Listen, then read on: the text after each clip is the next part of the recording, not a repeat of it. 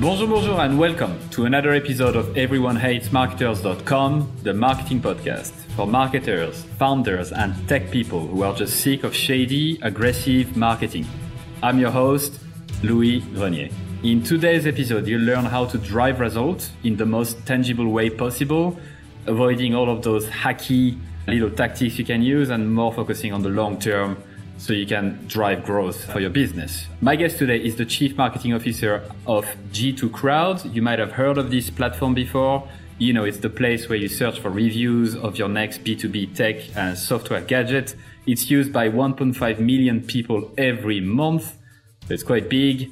My guest today has previous positions in a lot of leading global marketing uh, positions like HubSpot, Salesforce, ExactTarget, I've just discovered a few seconds ago that he's my age. So his CV is much bigger than mine. He's been featured in Forbes, Business Insider, Entrepreneur, Lifehacker. Prior to G2 Crowd, my guest has held a lot of leadership roles in a lot of companies you will know about, uh, including HubSpot, as I mentioned. He also helped to grow Exact Target, and he served as a director head of marketing at Salesforce.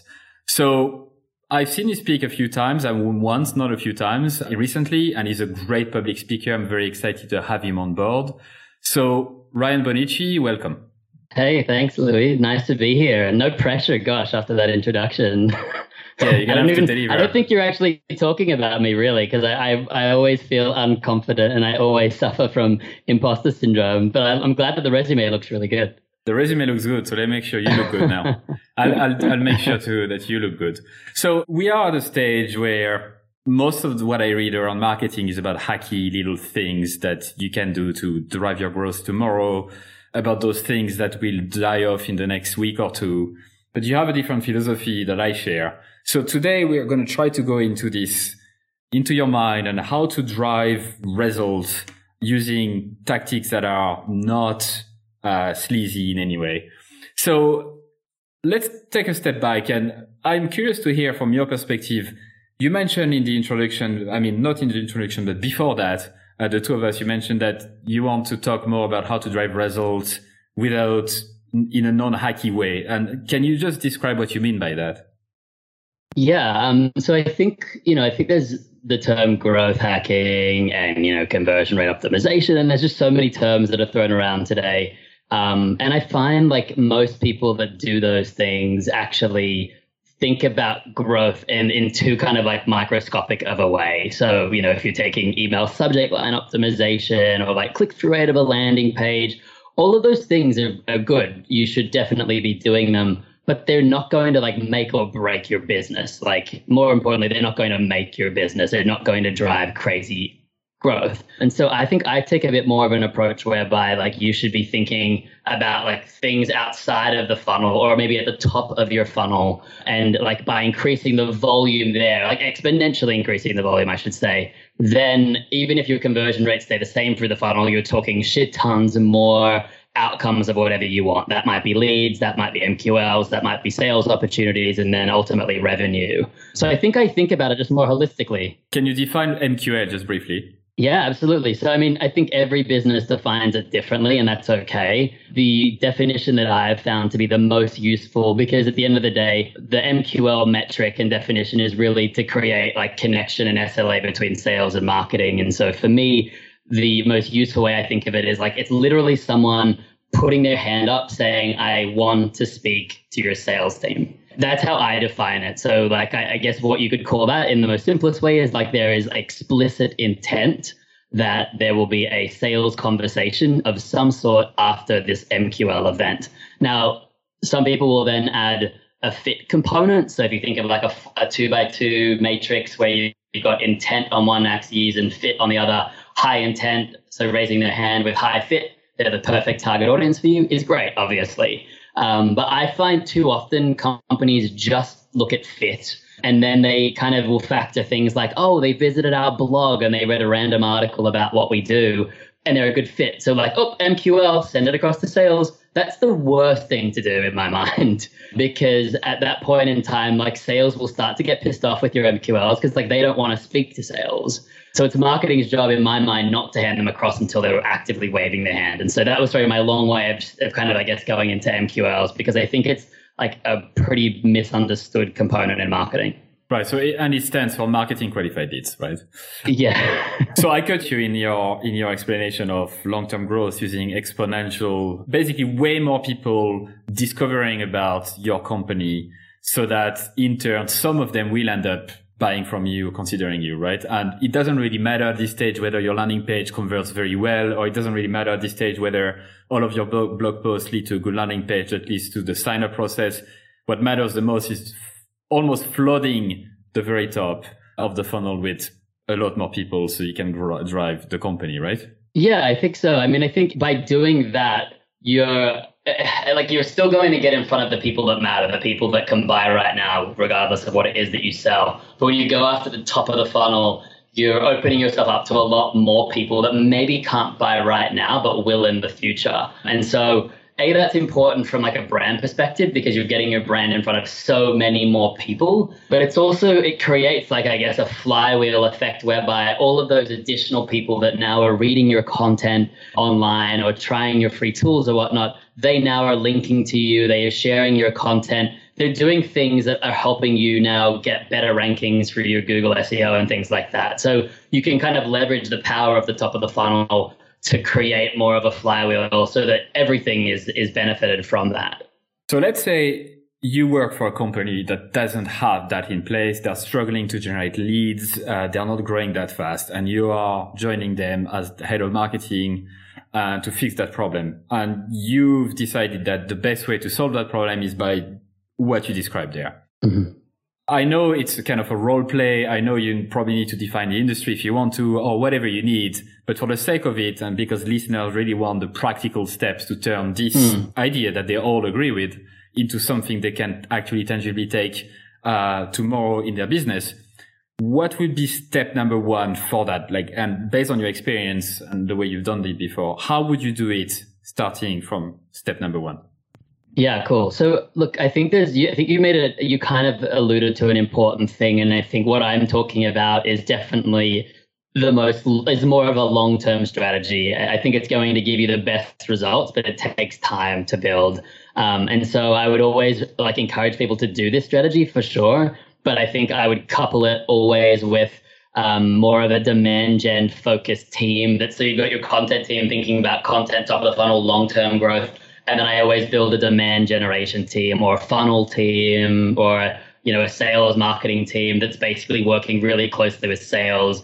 And they may be doing things like ads, they may be doing things like events, they may be doing field marketing activities to help sales in the exact pipeline. So that kind of gets wins and growth for you quickly but then that allows you then to get some time to build this bigger thing. So I just wanted to like call that out because I think it would be wrong for someone not to do that and just to do the top of the funnel stuff and they'd probably get fired before they could actually get the results from the top of the funnel thing. But back to your point, I guess. So, you know, if they are starting straight up, I think firstly, this is really where most people go wrong is when they start creating content, they're creating content out of a lens of, oh, my CEO said that I should write a blog post about this thing, or the sales team asked for us to write a blog post about this thing.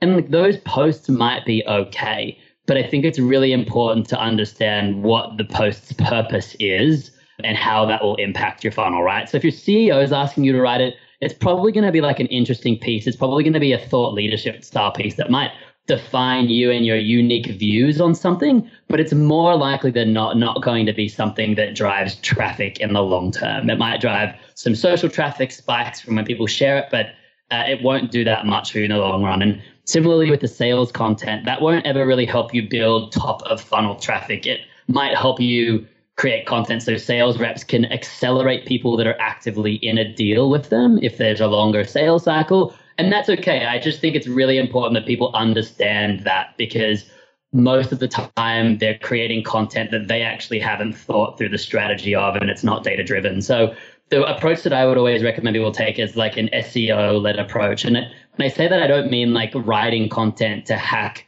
the Google algorithm and things like that. I, I literally mean like doing research and validating what are people out there in the market that I am trying to sell to what are they searching for? Really simple, you know, like because you could write about so many different topics, And it's really important before you do that to actually do proper analysis and working out like what they're searching for. Um, and more often than not, you'll find that they're rarely ever searching for what you maybe do or sell. They're looking for things that relate to their day. Um, and if you can connect them and pull them into your website on those things where they need help, then you can ideally convert them and then nurture them over time so when they're ready to go they can go. So you know to make this really practical for folks listening that are like okay that makes sense. Where do i start?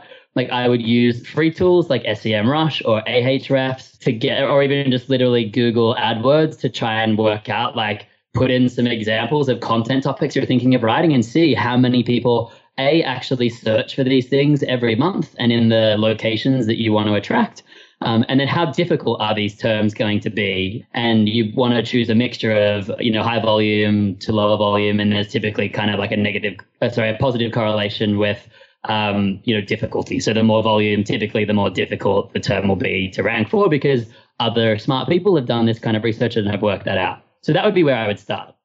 So to summarize your thought, and thanks for going through it that quickly as well the way you would actually drive this long-term growth is by using content and not only using content, but focusing on what people search for. And I like, I very much like what you said about SEO. I used to have this bad, uh, bad thinking about SEO, like this kind of, you know, this bad image of it a few years ago before I really started understanding what marketing was all about.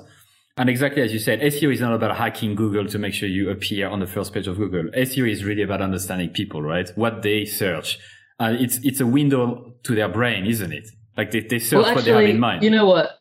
Uh, so I, I, as you kind of said that, and now I'm thinking back more about what I said specifically. I think SEO actually isn't the right term really for it because if you create like content, let's say I like write a blog post about a topic that no one searches, I can you know have the right alt text. I can have my H1s, my H2s, and everything all set up perfectly. I can have the perfect number of words um, and it might rank in the first position for Google. So it's like the SEO tick, crushing it. But if no one searches for it, what was the point? So I guess maybe what I should say is that like this is actually less about SEO. This is really about kind of reverse engineering demand and validating what like before you create anything, before you send an email, before you write a blog post, validating with the data that is available to you. And there's so much fucking data available to us today. Like what people are searching for. like that's the most important thing, really, you know. Uh, and I, I think like this concept of reverse engineering is like the one of the rarest skills that I see in marketers today. Because like I interview like probably maybe like two to four people a day. I'm building out my team at G2 Crowd remotely. We've got a remote team around the world. So if there's anyone listening to this, it's an awesome marketer. Hit me up. Um, but like you can reverse engineer any role. Like people tell me, like the moment they tell me that you can't, like they're lying. Like if you are a PR person, you can reverse engineer your funnel and work out how many emails did I send to journalists, like to then how many like journalists replied to me, to then how many journalists agreed to publish, to then how many journalists actually published. This is a mini funnel from like a PR person. You can do that with social, you can do that with email like this is effectively what we are doing with blogging and content before we create the content. So before, let's say you join this company that is struggling, this what we're discussing, reverse engineering demand and identifying the topics that have high volume that are relevant to your business and writing for that. It's the first thing you would do, right? I mean, look, it's probably not. It depends, like what role. Like if I'm going in at a CMO level, then no, that's probably not the first thing that I would do. I would probably think more holistically about actually like personas within the market. Like who is it that we're selling to? I would chat to people in the organization.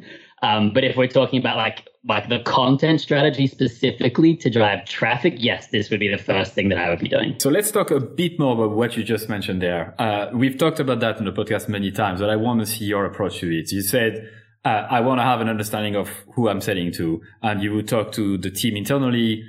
What else would you do to make sure that you understand those people? So, so I mean, there's there's there's understanding like the demographic slash profile elements of the person, and that's where I think speaking internally to a team would be useful, right? Like, a, aka sales team, like who do we sell to? Um, you know, is it like what size of company are they at? Like are they in like a certain level or above? That just helps me better understand a the person, but then also I would then I better understand like how long is the sales process, like because depending on those things, the different activities that we will use will be different. But then I think the content stuff, the like the reverse engineering, the validation that I talked about earlier, that's kind of like now, okay, I understand who I'm like targeting. Now let me put myself like in the like shoes of that person or people and work out what they actually search about. Because like the percentage of time in their day where they're searching about like you specifically in your business is probably less than 0.1%. But they're doing shit tons of searches every day. We all are on our phones, on our computers, on our tablets. So it's like thinking into that mindset of who that person is and then working out like what they're searching for throughout the day. That that's I think really the most useful thing to do and that's where I've had the most success I think in my career is by really thinking through that process and then and then validating it with data. So let's say you join a business, you start to have a deep understanding of the persona, like who they are, the demographic, the profile, as you mentioned, but mm. you're not too sure about their day to day, the type of stuff they search. How do you actually get into their head to translate knowing someone into this is the type of stuff they, they search for? Well, look, I think there's a few different ways, right? So, firstly, I mean, if you're marketing to a persona that you know or, or, is similar to you, so you know, I oftentimes have marketed to marketers in my career in in many of my roles. So, like, it's really easy for me to understand what marketers do in their day to day job because you know I have done that. But if I was marketing to a lawyer or a legal person, you know, AI would potentially chat to someone like that, but it's not that hard to sit down and think about like, okay, if I'm a, if I'm trying to attract, if I'm a, if a lawyer, sorry, and I'm trying to attract people to my business, let's say I'm a lawyer and I specialize in workplace harassment as an example, yeah. You know, I could create the first kind of content I would probably create is like literally content around what is workplace harassment and like like seven things that are workplace harassment that you may not realize and those things. The reality is though that like that's like the bottom of the funnel, really. Like people that know or are just trying to decide if they were harassed at work. The bigger audience is people that like actually have been maybe harassed at work and don't know it. So they may Google random things like, you know, what is okay in the workplace and like what how to be a good manager, like what are the signs of a good manager, a bad manager, like topics that like probably have nothing to do with law. That's probably what they're searching for. And then once you like brainstorm those ideas, then you would use tools like I mentioned, Ahrefs and SEMrush to then start to, to work out if that is true. So you then might put in like kind of like workplace as a keyword and look at everything that people search around that. And the majority of it probably has nothing to do with like the funnel that you're trying to attract, but you'll see a few little like gems of things that will come up there. You know, another example, I guess, that I would say there is like, so that was a more specific one relation in relation to like the service that that company might be trying to sell. But I think too often we forget that, and you know, this is everyone talks about this, like it's not B two B, it's like human to human and all that bullshit, like which is which is partly true. But I, I think my biggest takeaway with that and my feelings about this is just that like they're people they do human things. So you know if you are a human you can work out what they do you know maybe with 50% of their day because they're humans like you. So like an example might be you know like if i'm regardless of who i'm trying to attract i know that they they work each day right? So you know if they work they maybe have work stress or uh, they may have some days where they feel more or less motivated, like I do. You know, they may be looking for jobs. They may like want to work out salaries of new jobs. Like these are all content topics that just me being a person living that has been in business knows that I have searched and everyone in business searches. So there's no reason why I can't attract them in on that content and be useful for them. I don't just have to pull them into my business on the one thing that I sell them. I think that's what we learned at HubSpot and what we did a good job at doing. So, like to, to having the mix between, yeah, what you discussed. So, let, us summarize what you said so far, because uh, I think that's quite interesting. One, have a basic understanding of your persona, like who they are. Talk to your salespeople, talk to a few of them, have a basic understanding. Two, it seems like the second step you mentioned is basically writing down a few topics that springs to mind, right? So as you said, if I, if I'm a lawyer, uh, and I specialize in workplace harassment, let's just write down a few topics, a few themes that come to mind, right? Mm-hmm. And that, that's really just based on my own brain and what I, I'm thinking about. And then three, you started to mention tools like Ahref. We mentioned we, I mean, the day we are recording this episode, the episode with Tim Soulo from, from Ahref is live. So that's quite interesting to hear from, mm-hmm. from you on that as well. You mentioned using free tools or pay tools like Ahrefs and, and other SEO tools to really understand whether what you think they're searching for and what they're actually searching for, where is the intersection. So uh, you also talked about difficulty and volume and the relationship between the two. So why don't we go through that a bit? Let's say you start into this business that is struggling. You have a list of topics that you think we should write about. How do you turn that into a prioritized list of things? Oh shit, this is what we need to write about right now. Great question. So I actually would I build a spreadsheet out firstly. So like I would use like SEMrush's API and I would connect Google Sheets up with SEMrush. And what I would do is so like I would do all of my research in lists around different topics. And then I would spit that all out into a Google Sheet. And then I would start to build like a custom formula based on certain fields. So, you know, I might add a, one of my own custom columns, and that might be like, I would call this like, a, I would call it maybe fit. So, like, how closely related is this topic to our business? Um, you know, one might be low, two might be moderate, three might be high.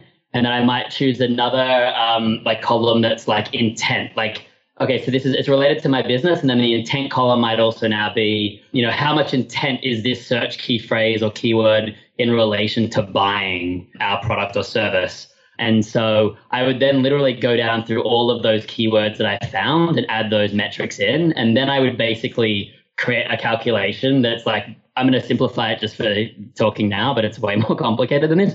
But it might be like, okay, there's a thousand searches for this keyword. It is sorry, let's say like a million searches for this keyword. It's low fit, so it's get it gets a one out of three, but it is yeah, and it's low intent to sell. So that might then take that 1 million monthly searches for that keyword and actually spit out a number of 100,000. So there's like you know, yeah, you can get a lot of high traffic, but maybe a hundred thousand of it's actually going to be like the right fit for you. And then you might, like, say, another keyword might be only, I don't know, let's say 200,000 um, monthly searches, but it might be like moderate fit and it might be moderate intent. So half and half. So, like, that would cut the 200,000 down just to 100,000. So now these two keywords are both on par, I guess. And so I would do that for all of them. And again, I've just simplified it to those two things. But the way I would do this is factoring in difficulty as well. Um, and I factor in difficulty over a time scale. So depending on how difficult the keyword is, I project like when traffic will come from that keyword. So if it's really high difficulty, the traffic might not come for 12 months.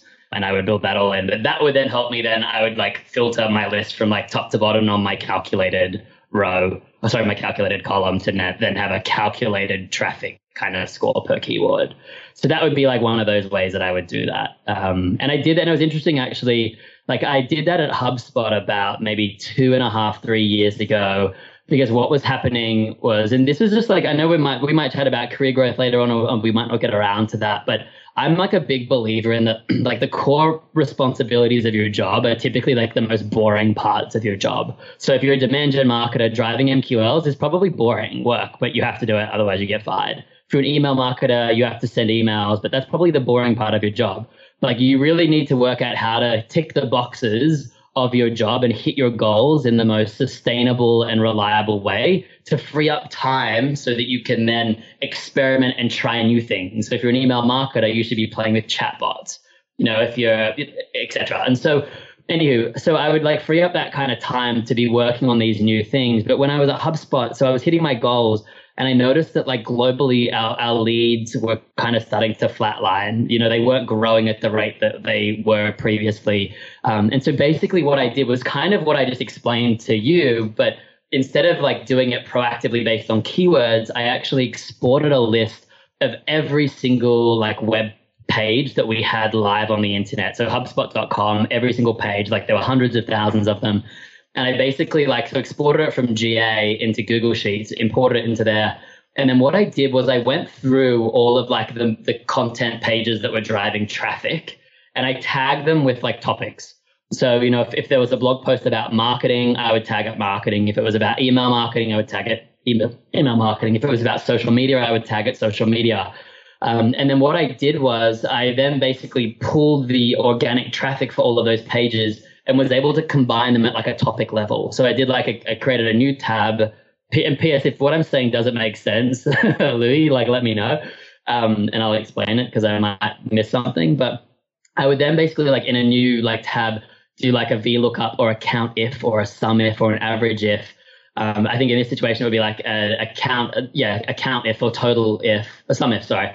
Um, and I would basically say, okay, like for every single blog post under the tag email marketing, what are the total number of organic visits last month? Um, and then I would obviously that would auto pull for all of those topics, so like email marketing, social media, um, etc.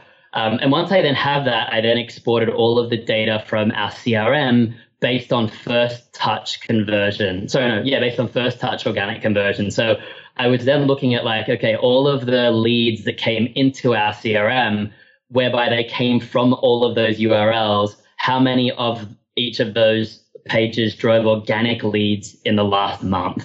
Um, so now I see at, at, a topic level, okay, the email marketing topic drove for us across all of our pages around the topic email marketing, maybe let's say 100,000 like organic visitors, which then maybe let's just guess like drove 10,000 organic leads. So I can see, right, like that's a 10% conversion rate from visitor to lead. Um, and I would do that for all my topics. And so what I started to find was that, yeah, the topics that um, that were really closely aligned to HubSpot, like you know, marketing automation, um, email marketing, social media, topics that HubSpot like sold products for. Naturally, we had created more content around these topics. But what was happening is we were like reaching a ceiling you know, we were we ranked in the first position for all of those key terms. So like creating more content around maybe the term email marketing was pointless because like we already rank in the first position.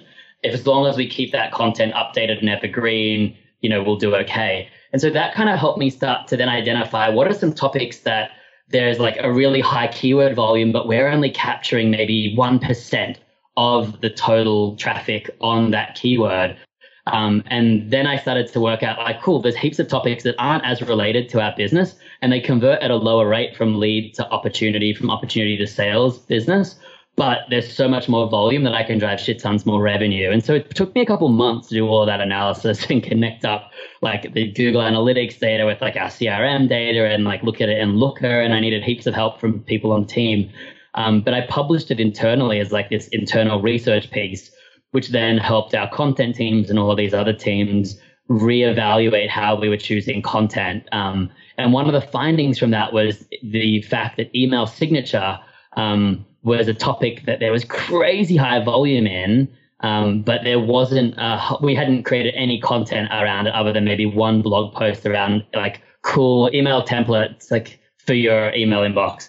And it was a pretty cool blog post. It got good traffic, but there was so many more searches. And so I worked with our team in the Sydney office to create HubSpot's email signature generator. So we work with a developer in Sydney. It cost us $6,000. If you search today, right now, email signature, email signature generator, HubSpot's email signature generator is the first thing that comes up. Um, and over the course of a few years, that one page on our site became like the sixth most trafficked page to the entire HubSpot.com site organically because there are so many people searching for email signature generators. And that perfectly fit the person that we were trying to sell to, right? People in business. Like you don't create a, an email signature if you're a student or like if you're unemployed. You create it if you're in business. And so perfectly what's nice about that as well is that like everything that goes into an email signature is the things that go into your lead form. So we had created this tool that converted at like an 80% conversion rate from like traffic to lead, which is like unheard of. Um, and it was driving something like 70,000 visitors a month. So you can work out from like that conversion rate, it was driving more than like 50,000 leads a month, net new leads. And so that was like something that came out of all of that research. And I've written about that on the G2 Crowd blog earlier this year. And I like have all the screenshots and all of the workings and, and templates that I use for Google Sheets to how to like come to email signature generator as that. So if anyone that's listening to this wants to see that, um, you know, if you search like world's most effective B2B marketing campaign, I think it will come up. But also like um, I'm sure Louis can like add a link afterwards. But like that's like maybe a good example of how all of that work then informed actual outputs that then changed the content and the free tools that we created. And since then, you know, we created an out of office message generator at, at HubSpot, which I created that when I was in Sydney and never got around to publishing it before I left. And the team, I think about a year later after I left, finished it.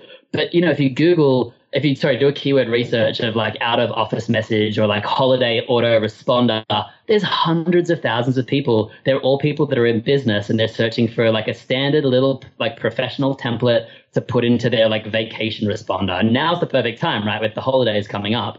So that would drive again tens of thousands of leads for hubspot every month organically and when I pitched that first idea, the email signature generator, to my boss, our CMO at the time, um, Kip, who I love, he's one of like the best marketers that I've ever worked with. I fucking love him. He's amazing. But he thought it was a stupid idea because it had nothing to do with marketing automation or email marketing. And luckily, I was a little bit um, of a shithead, and I just said to him, "Well, I'm sorry, but I'm going to do it. Like it's my budget." And I did it and it worked. But, you know, I think there's topics that just people wouldn't ever realize that would be good for your business that you can create shit tons of growth and impact for, but you really need to be able to back it up with data. Sorry, I realized I just talked for a really long time then. no, it's really interesting, which is why I didn't stop you because usually I do stop guests, but you went into a great level of details for everyone. So let me summarize what you said. First, you talked about turning those ideas you had about keywords into a spreadsheet that you can use and start wondering whether there's demand for it, so the volume, whether that there's a fit with your business, whether that's something that relates to you, whether there is an intent to buy from it. So when someone search for customer experience software versus mm. someone searching for how to improve customer experience, the second one has less intent to buy than the first one. Um, 100%. And then you basically have your own formula to to prioritize those. So you have a, a sort of a way to know, okay, because it's a high volume, therefore it might be super difficult as well to rank for. And because it's not super relevant to us, then it's only like 10% of this volume that mm. we can capture and yeah. hope to turn. However, if it's a lower keyword in terms of volume, but it's very relevant to you. So for example, anything that is like Hotjar review to go to G2 crowd. So that's boom. That's big intent for G2 mm. crowd. Uh, that wouldn't have necessarily high volume, but more people are, are likely to to hundred percent to find it helpful in G2 Crowd. So that's yeah, so you could you, you might right? you might then build into your formula that like if there's high intent um, and it's a high fit thing. Now instead of just assuming it's a hundred, like sorry, maybe there's like only you know a, a thousand people that search that a month because that's a very bottom of funnel search term.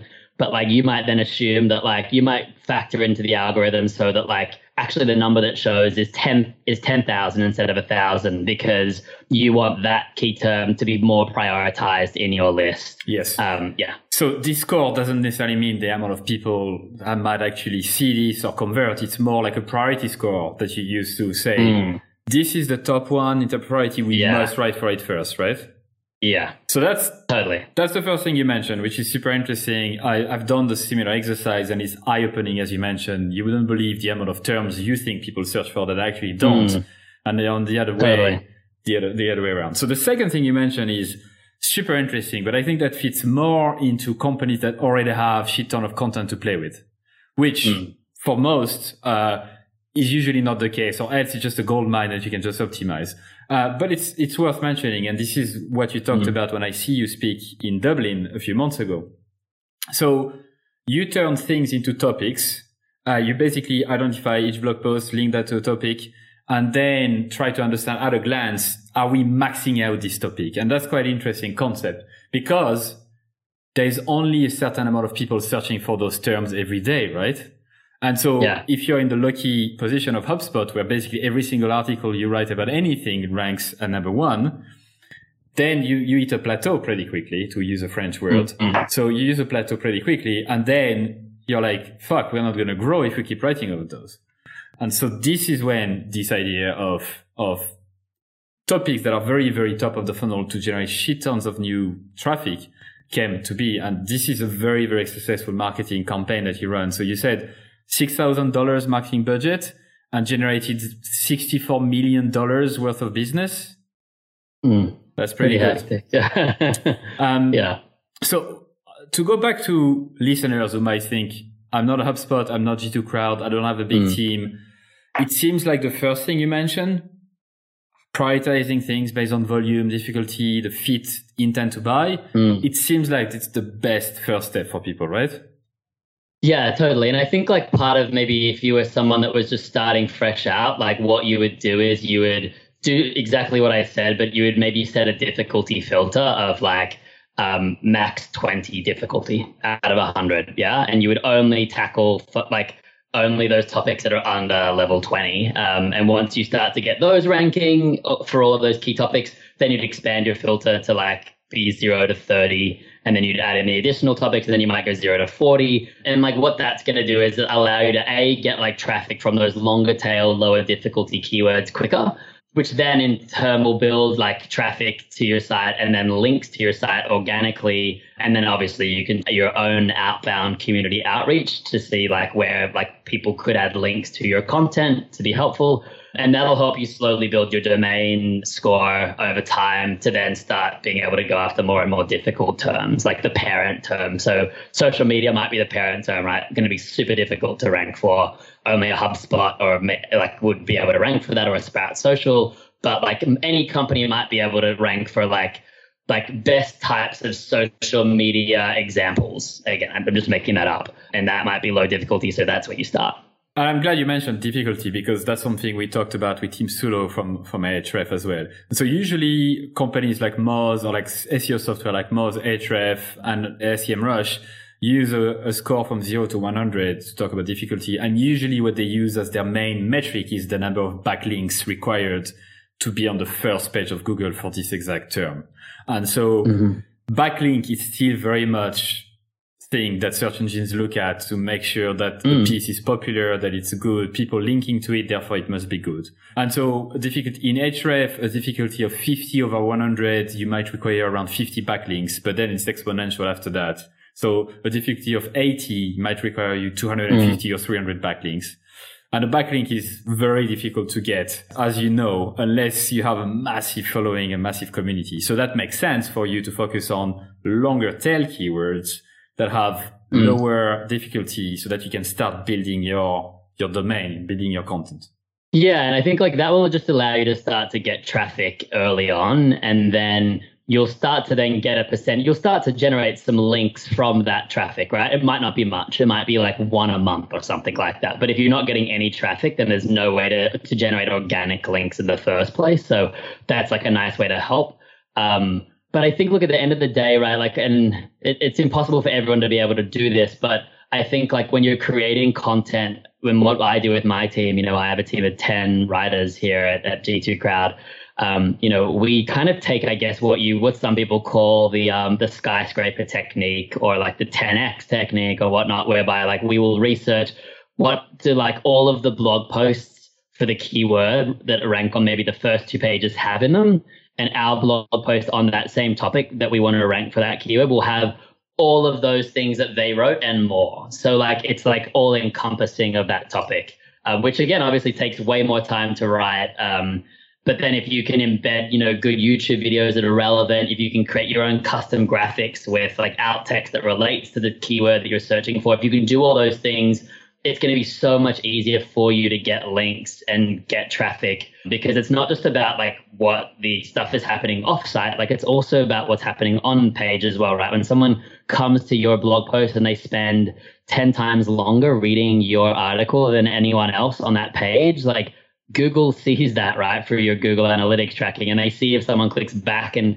comes back to the search result to find something else because they didn't find what they were looking for. And Google's always learning right? And so I think my team takes a pretty proactive approach to like regularly going back. And when we rank for a, a, key term like that, we're always updating our old content to see, hey, if there's like a new competitor that now ranks on the first page for a key term that's really important to us, if there's some elements in their blog post that we didn't have in our original post, we'll re-add those additional things to our page with original writing so that our post is now all encompassing again and again and again.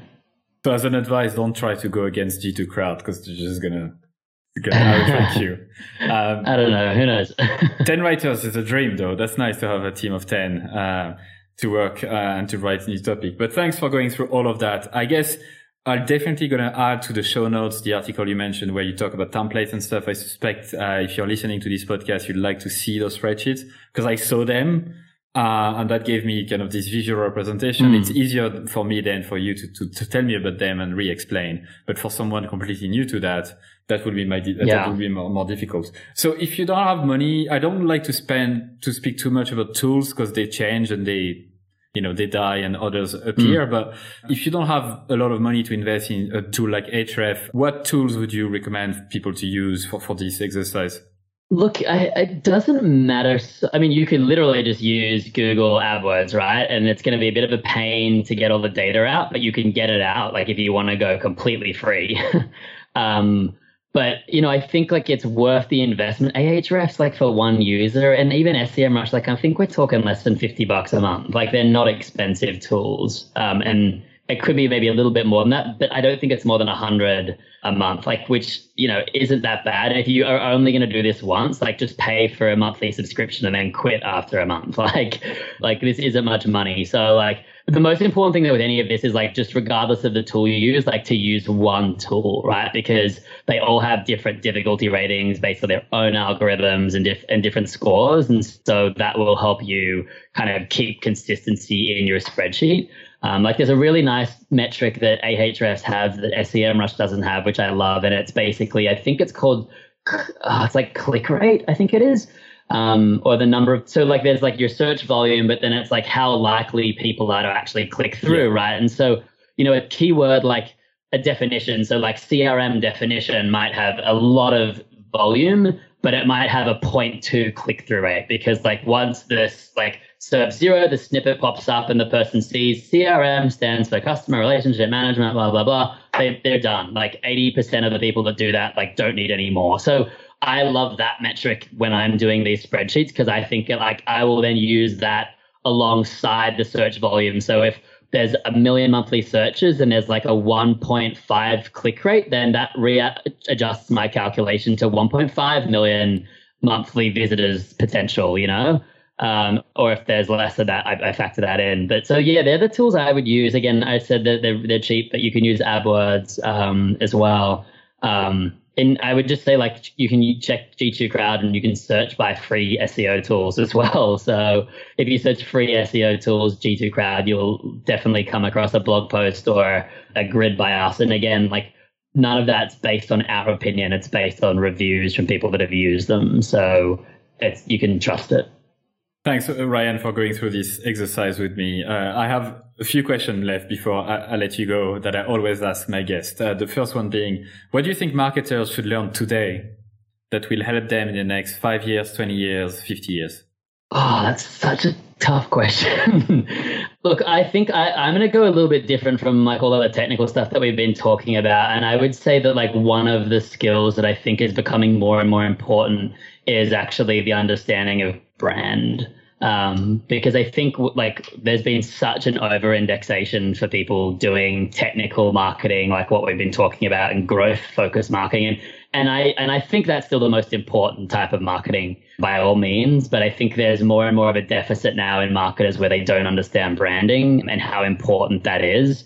And so I would say like looking to like what consumer brands do in the branding space like is a good place to start because B2C companies typically have much bigger branding budgets, which again, you need to keep in mind because you might not have that kind of a budget in the B2B world.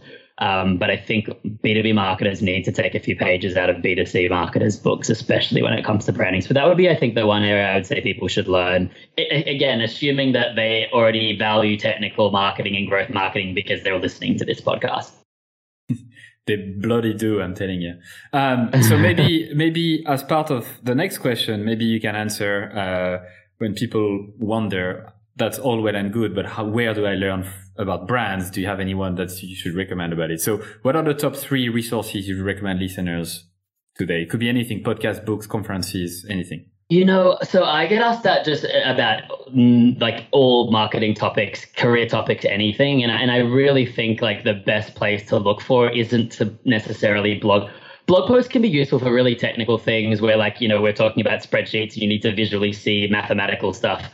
But uh, for most stuff like branding or anything, like I think you literally need to like be a consumer and go out there and look at like who do you see ads for everywhere and what ads capture your attention. Similarly, like if you want to grow your career, don't read a Google post. Don't Google how to like improve your career.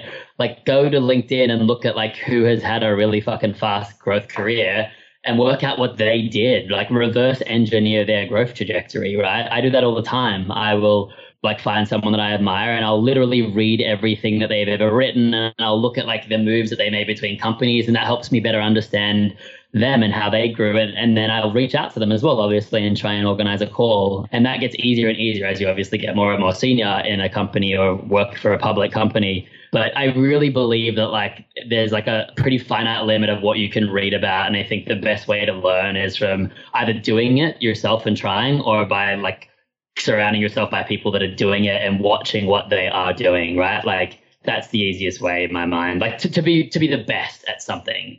If you read blog posts, like you can be best practice for sure, but like everyone's reading the best practice blog posts. So like best practice in my mind is just like idiot, like the idiot stuff, really. Like if you're not doing it, you are an idiot. And so you should be doing it, but like you shouldn't be relying on those posts to learn about new strategies because no one's writing about those new strategies until a few years later. So you're always behind. Great answer. I think that's the first time I'm hearing someone mention watching other people's career projection and reverse engineer that so you can ask them and all. That's really good tip. So thanks for, for sharing that. Well, thanks, Ryan, once again for, for your time. Thanks for going through all of those practical stuff. Thanks for sharing your wisdom. Where can mm. listeners connect with you and learn more from you?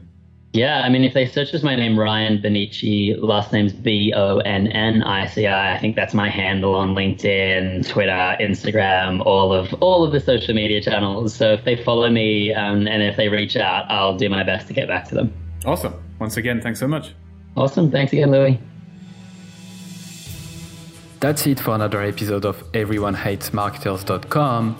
And this is the moment where I tell you to subscribe to our email list. So before you leave and go to another podcast or listen to another episode, I don't treat email list uh, the way people usually treat their email list. I really treat that as a, as a one-to-one conversation. So I'm going to send you very short and personal emails every two weeks, I would say. We, I'll inform you of guests in advance. I'll share with you my numbers and how many listens we get. And I'll also ask you for your feedback in terms of the questions we can ask future guests. And perhaps I can also uh, have you on the show uh, someday. So don't be afraid to subscribe. I'm not going to spam you, and you can always uns- unsubscribe for sure if you wish. The second thing we need from you is your harsh and honest feedback.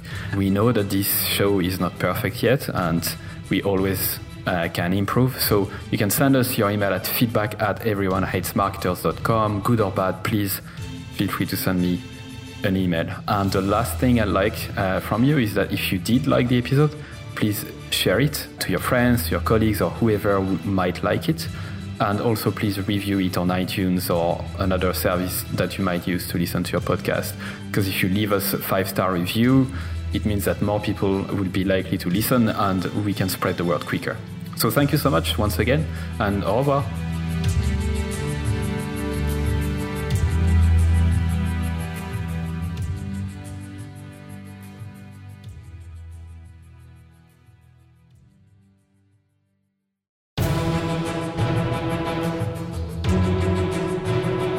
That's it for another episode of EveryoneHatesMarketers.com. Thank you so much for listening. I'm super, super grateful. I'd love for you to consider subscribing to my daily newsletter, Monday to Friday, called Stand the Fuck Out Daily. I send very short, hopefully interesting, surprising, shocking, entertaining content to help you stand the fuck out. It's at everyonehatesmarketers.com. You can subscribe for free and obviously unsubscribe whenever you want. I'm just going to read a couple of emails that I got recently as a reply Juma said your content attacks the mind primarily, which is such a good thing because most of us are skilled at what we do, but we don't have the courage to do it our way. Mark, who just subscribed a couple uh, days before, said, This is my first issue of your newsletter. Love it. Glad I subscribed. Brianna said, I just realized this morning that my email habit is now to one, skim through the list, two, select all unread industry email except yours, three, delete and don't think twice, four, quickly skim yours. Amy said, also loving the new content that's coming from you. It feels really lovely. Candle said, I like your writing a lot. It really resonates. There's so much bullshit out there. It's good to touch the authentic. And Chloe said, Where is the I fucking love this email button? Brilliant. I hope you subscribe. You'll be joining more than 14,000 subscribers at this stage, which is crazy. It's the size of a small stadium. Anyway, thank you so much. See you on the other side.